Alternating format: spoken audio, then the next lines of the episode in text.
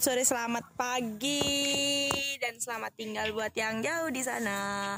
Selamat mendengarkan podcast dari Ajunan Literasi. Jadi teman-teman, podcast ini dibuat di malam hari, tepatnya berada di depan gedung pertemuan Universitas Trunojoyo Madura. Biasanya di sini itu tempatnya Mabuk Literasi mengadakan agenda Kamisan, gitu teman-teman. Dan ini lagi nostalgia.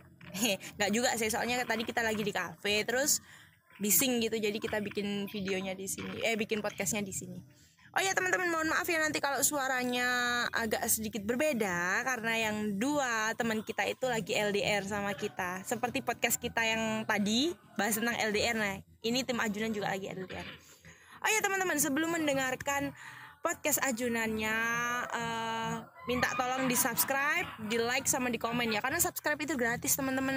Di komen tuh kalian mau minta podcast yang seperti apa. Jangan lupa di share juga jadi biar teman-teman kalian juga pada tahu kerecehan dari tim ajunan literasi. Oke okay, kita pada hari ini akan membahas tentang kontroversinya RUU HIP atau haluan ideologi Pancasila. Pasti teman-teman udah pada tahu kan ya HIP itu seperti apa.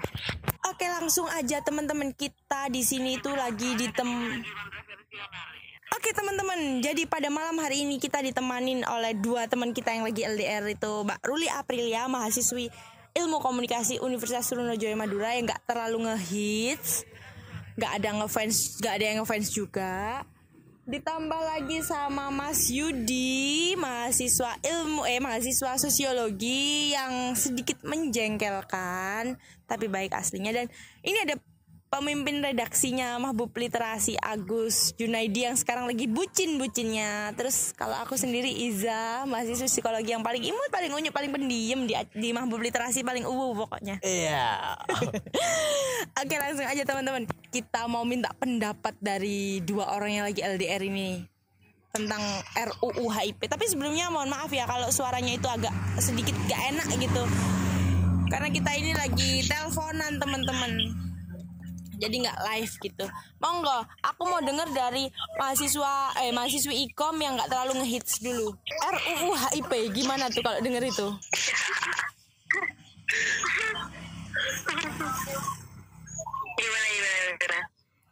RUU HIP apa itu RUU HIP kalau dari mahasiswi ikom yang nggak terlalu ngehits ini kalau ditanya apa RUU HIP ya rancangan undang-undang gitu. Rancangan undang-undang haluan ideologi Pancasila yang lagi kontroversi ya. Yaitu kalau ditanya apa RUU HIP yaitu rancangan undang-undang haluan ideologi Pancasila. Kalau dari Mas Yudi sendiri RUU HIP itu apa? Ya tadi kalau dalam bentuk akronim ya pasti uh, RUU HIP adalah RUU haluan ideologi Pancasila gitu. Di mana tujuannya itu adalah uh, uh, untuk membuat payung hukum ya payung hukum ideologi bangsa kita yakni uh, Pancasila itu sendiri kayak gitu. Karena uh, banyak yang menganggap maksudnya yang menganggap ini adalah orang-orang sana yang bukan masyarakat awam itu uh, BPIP itu kurang bisa mengakomodir daripada uh, Pancasila itu sendiri kayak gitu. Itu sih. Tadi aku sempat dengar Mbak Ruli ngomong kontroversi. Nah kontroversinya di mana Mbak Ruli? Kontroversinya itu karena ya biasa lah namanya kebijakan politik ya pasti ada yang pro dan kontra gitu. Kemudian sih kalau aku memandangnya kenapa kok ini kontroversi gitu. Karena memang eh, salah satu sisi tuh salah satu sisi sebagian dari isinya dari RUU HIP ini juga lebih jauh gitu. bahkan dalam pasalnya juga ada yang nilai-nilai Pancasila itu ada yang hilang gitu. Nah kita nanti bahas itu nanti kenapa kok kontroversi ya namanya kebijakan kebijakan publik gitu ya kebijakan publik pasti ada pro dan kontranya kemudian uh, kayaknya ini Indonesia benar-benar nggak ada kerjaan banget gitu ya di tengah pandemi gitu. Pantas saja Pak Jokowi kemarin marah-marah ke menteri uh, karena nggak ada kerjaan dan tidak merasakan hal yang sama gitu Itu aku juga kebingungan seperti ini kayaknya. Ini karena nggak ada kerjaan uh, nggak memikirkan pandemi itu akhirnya lah timbul untuk uh, ada RUU ini RUU itu RUU ini kan perihal-perihal RUU itu banyak ya dari kemarin dari dari RUU KUHP RUU ini RUU ini semuanya kontroversi gitu. Uh, ini sengaja cuakan di tengah pandemi atau gimana gitu, gitu. sehingga ini benar-benar kontroversi karena banyak beragam pihak. Bahkan dari NU Muhammadiyah itu juga um, komentari gitu loh. Dan mencegah agar RUU HT ini di, dicanangkan gitu maksudnya jadi itu kontroversinya. Ini yang kerjaan ini juga salah satunya pemerintah eksekutif juga ya dari presiden, menteri dan yang lainnya itu ya. sempat ini di refuso ya, refuso ya.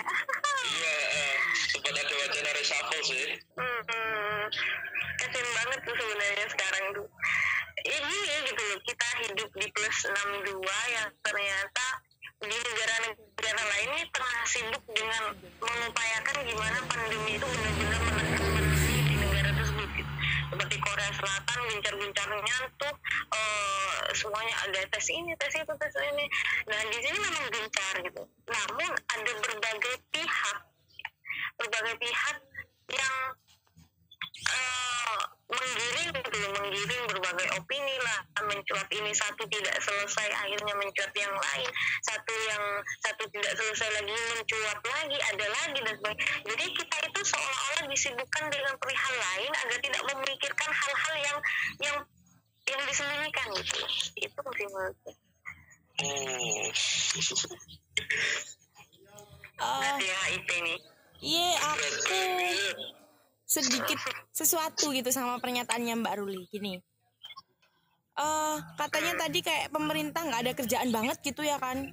Apalagi ini lebih yang lebih disorotin DPR loh karena DPR yang membuat RUU kan ya. Iya iya benar nah tapi kan memang tugasnya DPR itu membuat RUU sedangkan kalau untuk urusan COVID kan sudah ada satgas COVID sudah ada sudah ada dibentuk gitu loh. Nah kalau menurut Mbak Ruli sama Mas Yudi nih kan katanya tadi menyinggung kalau HIP ini dikata uh, di dirancangkan di waktu yang tidak tepat. Berarti kalau RUU HIP ini dirancangkan sebelum atau setelah corona atau tidak ada corona di Indonesia menurut Mbak Ruli sama Mas Yudi gimana? Nggak apa-apa? Iya. Oh kalau aku. Ya mungkin kalau kalau apa ya HIP ini direncanakan sebelum adanya HIP atau sudah ada eh, maksudnya sebelum adanya corona dan sudah adanya corona malah gelombang asing masa ini cenderung akan lebih banyak kayak gitu loh. Karena kita ketahui sendiri bahwa misalnya RUU HIP ini direncanakan atau dikeluarkan saat pandemi pandemi banyak loh mas ormas yang um, aksi di itu. Alih-alih aksi tersebut itu akan gagalkan RUU HIP untuk tidak menjadi rancangan undang-undang dan peraturan-peraturan uh, lainnya kayak gitu. Malah ia akan membuat master baru dari adanya penyebaran infeksi uh, virus corona itu kayak gitu Nah ini sih ini adalah problem dari pemerintah gitu. Kalau emang pemerintah itu uh, mengakomodir apa ya masyarakat dan yang lainnya kayak gitu. Maksudnya pro masyarakat ya seharusnya RUU ini itu jangan diteruskan kayak gitu loh. Hmm, itu juga setuju sih sama Yudi. Maupun ini dikeluarkan sebelum atau sesudah gitu ya, atau kan tidak adil. Sama-sama akan menimbulkan kontroversi karena memang dari isinya itu kalau kita melihat refleksi isinya bahwa sepertiganya itu sepertiganya bahkan hanya membahas BPIP nah, membahas BPIP kan BPIP di sini kan uh, dia itu dibentuk berdasarkan peraturan presiden dan tidak disahkan sama undang-undang gitu loh. Nah mereka mengupayakan agar si BPIP ini dipakai dilindungi secara hukum melalui undang-undang. Itu sebenarnya keinginannya dari yang HIP. Kenapa kok HIP ada? Nah, kenapa kok diterbitkan saat pandemi? Nah, di sini kan uh, kemungkinan besar untuk uh, aksi protes, kemudian demo, ini ya, demo, aksi protes dan sebagainya, itu apa sedikit terjadi gitu loh Nah, kenapa kok sekarang lagi gencar RUU, RUU, RUU? Ya mungkin agak cepat selesai juga ketika nggak ada demo-demo semuanya kan kita hanya hanya soal cibiran-cibiran doang sekarang demonya lewat virtual. Apa masalahnya sama mereka?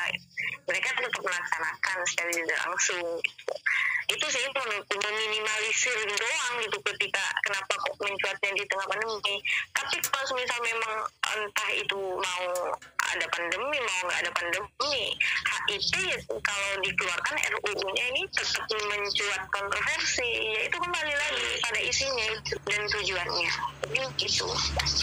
Iya ngomong-ngomong BPIP ya kan di uh, eh, RUU HIP sendiri itu ada yang mengatur bahwasanya uh, orang-orang yang apa yang menjadi pejabat BPIP itu boleh dari kalangan Kapolri dan TNI gitu. Itu setuju nggak sih kalian-kalian itu kalau uh, lembaga pemerintah diisi oleh aparat-aparat gitu.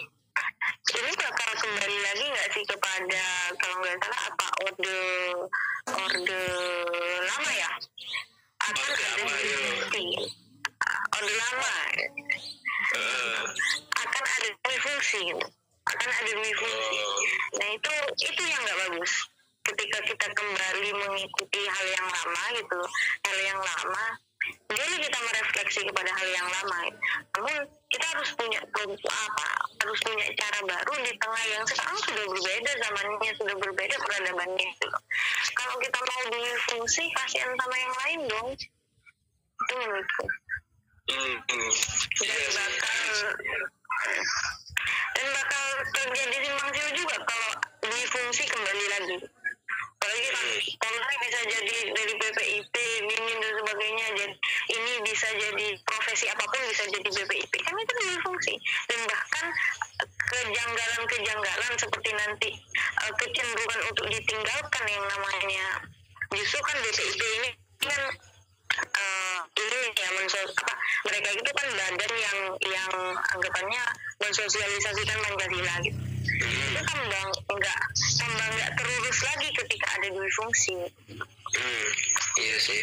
Itu sih.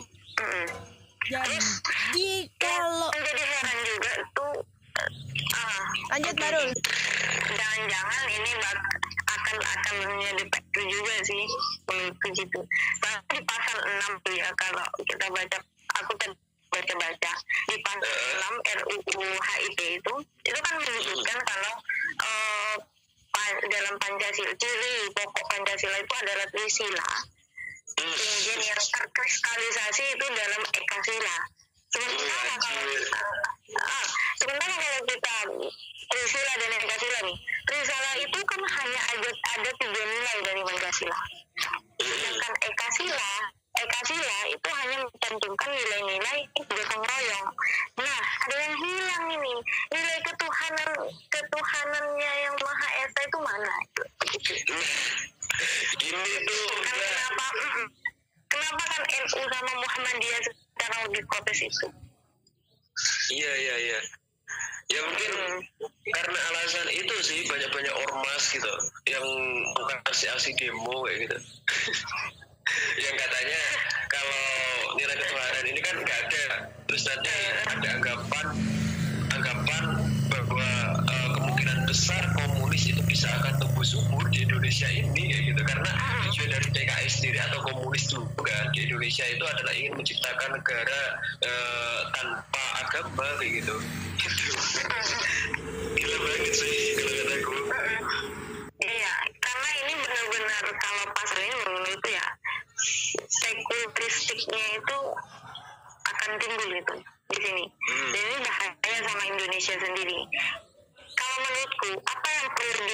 lagi dari Pancasila? Pancasila itu sudah kuat sebagai dasar negara. Kenapa harus dikuatkan lagi? Nah, ketika dikuatkan lagi, kalau kita berbicara nanti ke depan ya, ketika dikuatkan lagi menjadi misal dia undang-undang nih, HIP, lalu apa yang bakal berubah gitu loh menurutku? Apakah mereka akan lebih gencar untuk mensosialisasikan Pancasila? Apakah nanti lebih lebih gimana sih? Aku tuh sampai nggak bisa berpikir gimana ke depannya ketika memang disahkan jadi undang-undang? Jangan-jangan. Malah nggak kuat lagi yang namanya pancasila ya nggak sih Hmm, Iya, benar benar benar. Iya, iya, benar. iya. Setuju sih, setuju, setuju. soalnya ada mengandung hal sekularistiknya itu loh nilai ketuhanan nilai ketuhanan ini di mana sekarang kemudian eh, dari nilai ketuhanan itu kan kan ada pluralisme kemudian dari apa toleransi. Kan nilai-nilai itu nilai-nilai itu ada di pasal apa, apa pasal satu. Kan apa nilai pancasila yang nomor satu. Oh iya, Tuhan yang Maha Esa. apa? Mm, tapi kalau pas dihilangkan apakah kita akan berideologi seperti Amerika? Kan gitu maksudnya aku sih hampir bingung sebenarnya. Nggak bisa nggak bisa membayangkan bagaimana ke depannya itu loh meskipun nanti dijadikan undang-undang jangan-jangan nggak berguna juga. Anjir. Terus kalau nggak berguna ngapain dong gini? Iya makanya. Jangan-jangan ini juga akal-akalan. Ah jangan-jangan ini juga akal-akalan biar eh, Jokowi nggak marah nggak merevu nggak apa nggak nggak nggak mengeluarkan yang DPR sama BPIP jangan-jangan BPIP juga takut. Di apa namanya? Di di apa Aduh, apa ya? dia kan DPR kan BPIP itu kan diatur sama dibentuk sama peraturan presiden. Ya ya Eh. pas ditakut itu jadi takut mungkin begitu. Jadi mending kita melakukan sesuatu mungkin gitu ya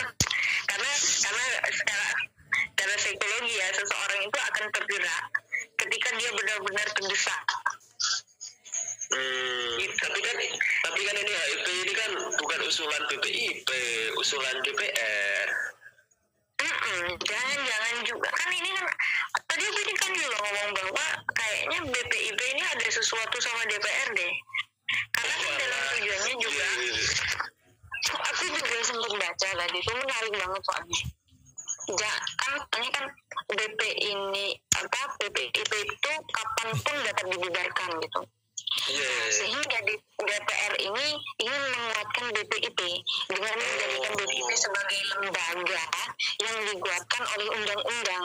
Nah, nanti BPIP ini akan bersama-sama dengan DPR untuk mensosialisasikan Pancasila. Itu maksudnya Hmm. dari Oh, itu sih. ya Jadi mungkin gimana gimana gimana. Jadi kalau ditarik benang merah kan katanya ada konspirasi di balik corona ya. Kalaupun memang corona ini konspi sebuah konspirasi, berarti mereka ini berhubungan diciptakan konspirasi corona. Setelah corona, setelah semua mahasiswa dibekukan atau dalam arti mahasiswa dibunuh, dimatikan sehingga mahasiswa nggak bisa bergerak, kemudian dimunculkan lagi RUU HIP. Jadi biar nggak diprotes dan kemarin secara diam-diam RUU Minerba langsung disahkan. Itu kalau memang sebuah konspirasi itu kan berhubungan itu. Gimana menurut teman-teman? apa ya konspirasi Eh, kita tanya kita tanya, tanya satu, satu, satu persatu dulu ya kita percaya nggak sih adanya sebuah konspirasi itu gitu kalau mbak Ruru percaya nggak By the way, bicara konspirasi corona itu seolah-olah ketika aku percaya aku tergiring media. Seolah-olah ketika aku nggak percaya aku seolah-olah terkringkuk nggak apa ya ter iya terkringkuk sama pemerintah sama si coronanya. Jadi bingung juga dilema gitu. Karena aku benar-benar nggak bisa melihat si si virus corona ini kan gitu. kemudian kemudian juga eh, ketika baca-baca apalagi baca salam hormat untuk bosman bosman Mardigu dulu Asia lalu bisa bener-bener luar biasa gitu loh penjabarannya sampai ya secara anu terhipnotis aku untuk berpikir oh iya ya ternyata jangan-jangan memang jadi berpikir seuzan itu tiba-tiba ada gitu ketika itu ya karena aku juga nggak bisa melihat virus itu kan gitu. dan dengan segala problem dunia itu apalagi yang di Indonesia hmm, ya antara 50-50 sih menurut tapi kalau dirunut dari pertanyaan Iza tadi gimana sama setuju nggak kalau kalau ini memang corona ini adalah konspirasi kayak gitu terus kemudian dari adanya masa-masa corona ini atau pandemi ini terus kemudian eh, DPR sendiri gitu banyak mengeluarkan RUU RUU apalagi RUU kontroversial kayak gitu loh. Sampai detik ini aku masih percaya kalau itu kontroversi. Eh apa namanya? Konspirasi. Hmm. Anjir. Bingung bingung sih. Aku juga kayak gini ya. Aku tuh adalah orang yang me- sangat tertarik banget dengan adanya teori-teori konspirasi gitu. Tapi aku nggak nggak terlalu percaya karena bagaimanapun juga aku tuh selalu menganggap bahwasanya apa yang harus dipercaya itu harus eh, terbukti gitu loh. Harus kasat mata atau nggak ada eh, pengalaman empirisnya gitu loh. Tapi ya kalau soal menyinggung eh, corona terus kemudian adanya RU RU kontroversial gimana ya Eh, kayaknya Heeh. Kalau kalau menurutku hmm.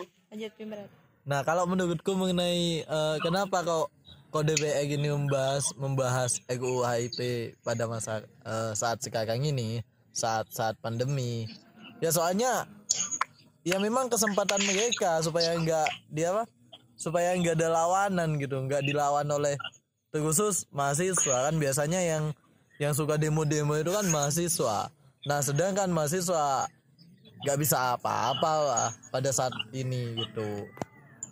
Ya emang mungkin disengaja sebelum ya aku tidur di rumah. Eh, eh, sebelum sebelum pandemi sebelum pandemi berakhir ya ayo buruan gitu. Mungkin gitu DWE nah tapi kok aku nggak aku ragu ya pandemi ini akan berakhir ya? Anjir anjir jangan ragu anjir. Aku ragu pandemi ini akan berakhir di Indonesia gitu lah karena aku sendiri pun sama data-data corona itu nggak percaya. kenapa? Dan Isa tidak yakin iya loh aku tuh kebanyakan seuzon loh jadi aku tuh kayak angka-angka positif corona itu nggak percaya karena aku beberapa kali membaca media itu ada kasus pasien keluarga pasien itu disogok biar keluarganya itu ditulis positif corona. Kan kalau positif corona rumah sakit dapat pembiayaan 50 juta kalau nggak salah per pasien. Oh iya ya insentif ya? Iya itu. Dan aku makanya nggak percaya sama angka-angka corona itu seperti itu. Dan terus media itu terlalu meng-up corona seperti itu. Seharusnya media itu membandingkan gitu loh. Jadi korban kecelakaan yang diakibatkan kendaraan bermotor setiap harinya berapa? Dibandingkan dengan jumlah corona berapa? Harusnya seperti itu. Tapi media enggak gitu loh. Jadi cuman corona yang di up up seolah-olah corona itu benar-benar mematikan benar-benar kayak gitu. Menurutku nggak imbang aja kalau media terlalu menggodok masalah corona. Kenapa nggak disandingkan dengan angka kecelakaan yang meninggal akibat kecelakaan setiap harinya berapa dan disandingkan dengan corona? Itu pasti jumlahnya jauh berbeda. Lebih banyak yang kecelakaan gitu loh awas setelah podcast ini diupload tiba-tiba sama Iza keluar gua booming besok. Kayak kasus kayak kasus kan salah satu kasus um, mau mengadakan seminar gitu. Kalian lihat nggak sih kasus universitas Aktif Iya. boleh nggak sih kita menyebutkan merek ini? Universitas apa gitu? Boleh kalau umum. boleh boleh ya ya iya kan kan ajunan apa adanya ya. Universitas Gajah Mada kemarin ya tahu. mereka kan mau mengadakan seminar itu seminar. Dan ternyata sebelum mengadakan seminar pak si dosen yang mau jadi narasumber itu berterang duluan. Dia nggak sih problem itu? Iya iya tahu pernah dengar. Oh iya dengar dengar dengar dengar dengar makanya dari dulu. Nah, tiba-tiba itu. kita banyak yang, yang neror. Wah Iya ntar jangan-jangan aku disuruh disuruh tes tes narkoba juga. Jangan-jangan aku dibilang dibilang pakai narkoba terus disuruh tes narkoba. Jangan-jangan aku. Kampret nih orang. Yantai Ya, kalau kena hukuman kan tinggal bilang nggak sengaja. Oh iya ya nggak apa-apa tapi teman-teman kalau kita kena hukuman kan tinggal bilang nggak sengaja pak gitu oh. Tapi untuk Wiranto 16 tahun penjara loh. Eh 16 atau 12 tahun penjara tuh hukumannya. Ya soalnya dia nggak bilang nggak sengaja sih. Iya soalnya dia nggak bilang nggak sengaja. Kan ini kita nggak sengaja. Tadi dari rumah nggak ada niatan loh bikin podcast kayak gini. Berarti kita nggak sengaja ini kampret kampret. kembali ke HIP kembali ke HIP gimana za gini aku tuh kayak masih gimana ya sama HIP kenapa sih kok kok aku curiga ya soalnya? Kan di DPR ya mohon maaf ya yang merah-merah itu ya. DPR dipegang merah-merah. Terus tiba-tiba merah-merahnya aku nggak nyebut apa-apa loh ini merah-merah loh ya. Merah-merah kan aku nggak bakar bendera juga loh. Aku cuma nyebut warna merah gitu. Yang ada yang ada sapinya itu iya iya Heeh. Iya kan aneh gitu. Kenapa kok fraksi si merah yang ada sapinya? Eh sapi apa bukan ya? ya yang itulah. Nah itu kok malah ngeluarin malah ngusulin itu, ngusulin HIP gitu. ikut-ikut ya nanti ajudan diblokir bukan diblokir lagi disomasi udah ada Junan. Nanti di take down loh seperti seperti video aku bukan boneka loh. Trending. Nanti buat editor tolong ya ditit-tit-titin iya buat editor tolong partai-partai yang ber yang beranu itu warna-warna tadi yang ada sapinya juga itu kami gitu kan ya. Ayo lanjut lanjut lanjut jadi tuh kok aku kayak ada kecurigaan tersendiri gitu loh. Kenapa sih kok ada RUU HIP gak haluan ideologi Pancasila tapi justru menjauhkan dari Pancasila. Itu gimana? Oh iya ya. Eh tapi kita harus hati-hati juga loh. Kamu dengar nggak? Eh kamu dengar berita nggak bahwa saya Ahmad Basarah tuh? Hah? lo tahu kan Ahmad Basarah itu siapa? Ah, ah. yang ketua partai yang kamu singgung tadi kayak gitu dia mengusulkan nama HIP ini menjadi PIP kayak gitu. Apa itu pembinaan ideologi Pancasila bukan HIP lagi gitu. Jadi ini seolah-olah apa ya em, ada dorongan yang sangat kuat dari salah satu fraksi partai ini gitu untuk kemudian mensahkan RUU ini tapi dengan eh, nama yang berbeda agar publik ini itu kayak kayak gimana ya? Kayak enggak kayak bukan HIP lagi gitu loh yang disahkan kayak gitu loh seperti itu. Oh teman-teman teman-teman teman-teman teman-teman gini gini gini. nama apa pun gitu loh. Gini jangan Isi- jangan dibahas semua. Jangan dibahas semua sekarang Jangan dibahas semua sekarang nanti teman-teman ini nggak penasaran loh. Kita kan ada juga agenda buat RUU HIP ini. Oke, siap. Jangan Ini dibahas cuma, cuma ya Iya, sebelum kita doang, udah. bahas tuntas Nah. tanggal 9 ya. Iya teman-teman itu yang ganti nama ganti nama itu nanti teman-teman kalau teman-teman pengen tahu jangan lupa nonton di live-nya Ajunan nanti tanggal 16. Oh, saudaraku. Iya makanya jangan di terlalu di up. Keren, keren, keren. Eh, ada kata-kata nggak terakhir terakhir dari Mbak Ruli nih sama Mas Yudi gimana terakhir kata-kata terakhir tentang RUU HIP terus jangan lupa nanti ajakin teman-teman nonton ya Enggak. Eh, dari Yudi duluan, dari Yudi duluan. apa closing statement dari RUU HIP ya kalau kataku aku mohon dengan sangat ya kepada Dewan Perwakilan Rakyat gitu. Lu kan dipilih dari kita kayak gitu kan dari masyarakat kayak gitu. Lu seharusnya pro dengan masyarakat. Kalau emang RUU atau produk dari eh, diskusimu di itu banyak menuai kontroversi di masyarakat harusnya jangan diteruskan kayak gitu. Diteruskan menjadi peratur peraturan undang-undang kayak gitu. Ya kalau mengandung kontroversi stop sampai di situ aja. Denger denger. Lu kan yang mil- milih itu masyarakat. Itu sih closing statementku. Kalau dari aku tuh benar-benar harus dikaji dulu gitu. Sebelum memang ada keputusan bahwa ini akan menjadi undang-undang, harus membuka lebar telinga. Karena kan banyak yang protes, kemudian apa protes mereka, perihal apa protes mereka, jangan mengedepankan ego gitu. Ego akan eksistensi dari lembaga jangan karena kan ya kembali lagi karenanya di bahwa DPR itu perwakilan rakyat dan harus kembali ke rakyat. Dibuka lebar telinga-telinga untuk didengar gitu. Eh, apa yang menjadi kontroversi apa yang menjadi keluhan mereka? Baru kalau semisal memang benar-benar urgent si namanya RUU ini ya boleh untuk disahkan. Tapi kalau nggak urgent kalau nggak ada kerjaan nggak usah mending nggak usah kerja aja diem aja nggak apa-apa gitu. Daripada gerakmu sih yang menghambat untuk yang lain bekerja. Gitu. itu sih menurutku jadi kalau nggak ada kerjaan mending diem aja. Daripada kerjaannya ngerepotin orang lain. Kasar banget gak sih gue ya Wen, lebih kasar Yudi kayaknya Yudi itu Yudi itu. Anjir.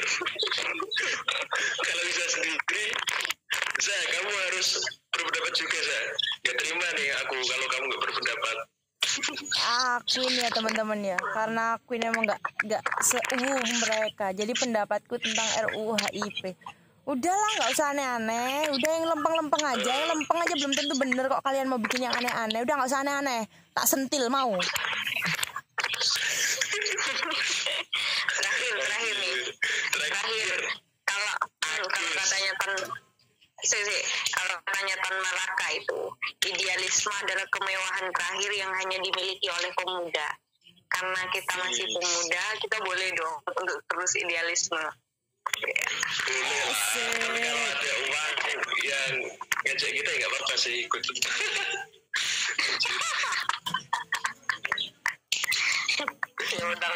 Oke oke oke. Ya cuman ya pesen aja sama sama DPR gitu. Nah Pancasila itu mau di mau dijadikan undang-undang atau enggak itu enggak masalah. Walaupun enggak enggak dijadikan sebagai undang-undang enggak ada masalah enggak ada enggak ada ancaman. Itu adalah ideologi. Kalau ideologi dijadikan sebuah undang-undang ya kayak ya kayak gimana? Kayak penurunan derajat gitu. Enggak nggak pantas gitu loh. Ideologi ya beda derajatnya beda kan dengan undang-undang. Undang-undang itu adalah hal yang sering dilanggar. Kalau ideologi itu adalah pedoman kehidupan. Beda gitu loh. Ya udah gitu aja sih. Keren keren ini. Ah ya, sekian dulu teman-teman ya untuk podcast kita pada malam hari ini. Sekian dulu. Ah, mohon maaf kalau ada salah-salah kata dan mohon maaf untuk para tadi yang tersinggung. Mohon maaf sekali lagi. Tidak bermaksud menyinggung sih, cuman menyindir. Terima kasih teman-teman. Assalamualaikum warahmatullahi wabarakatuh.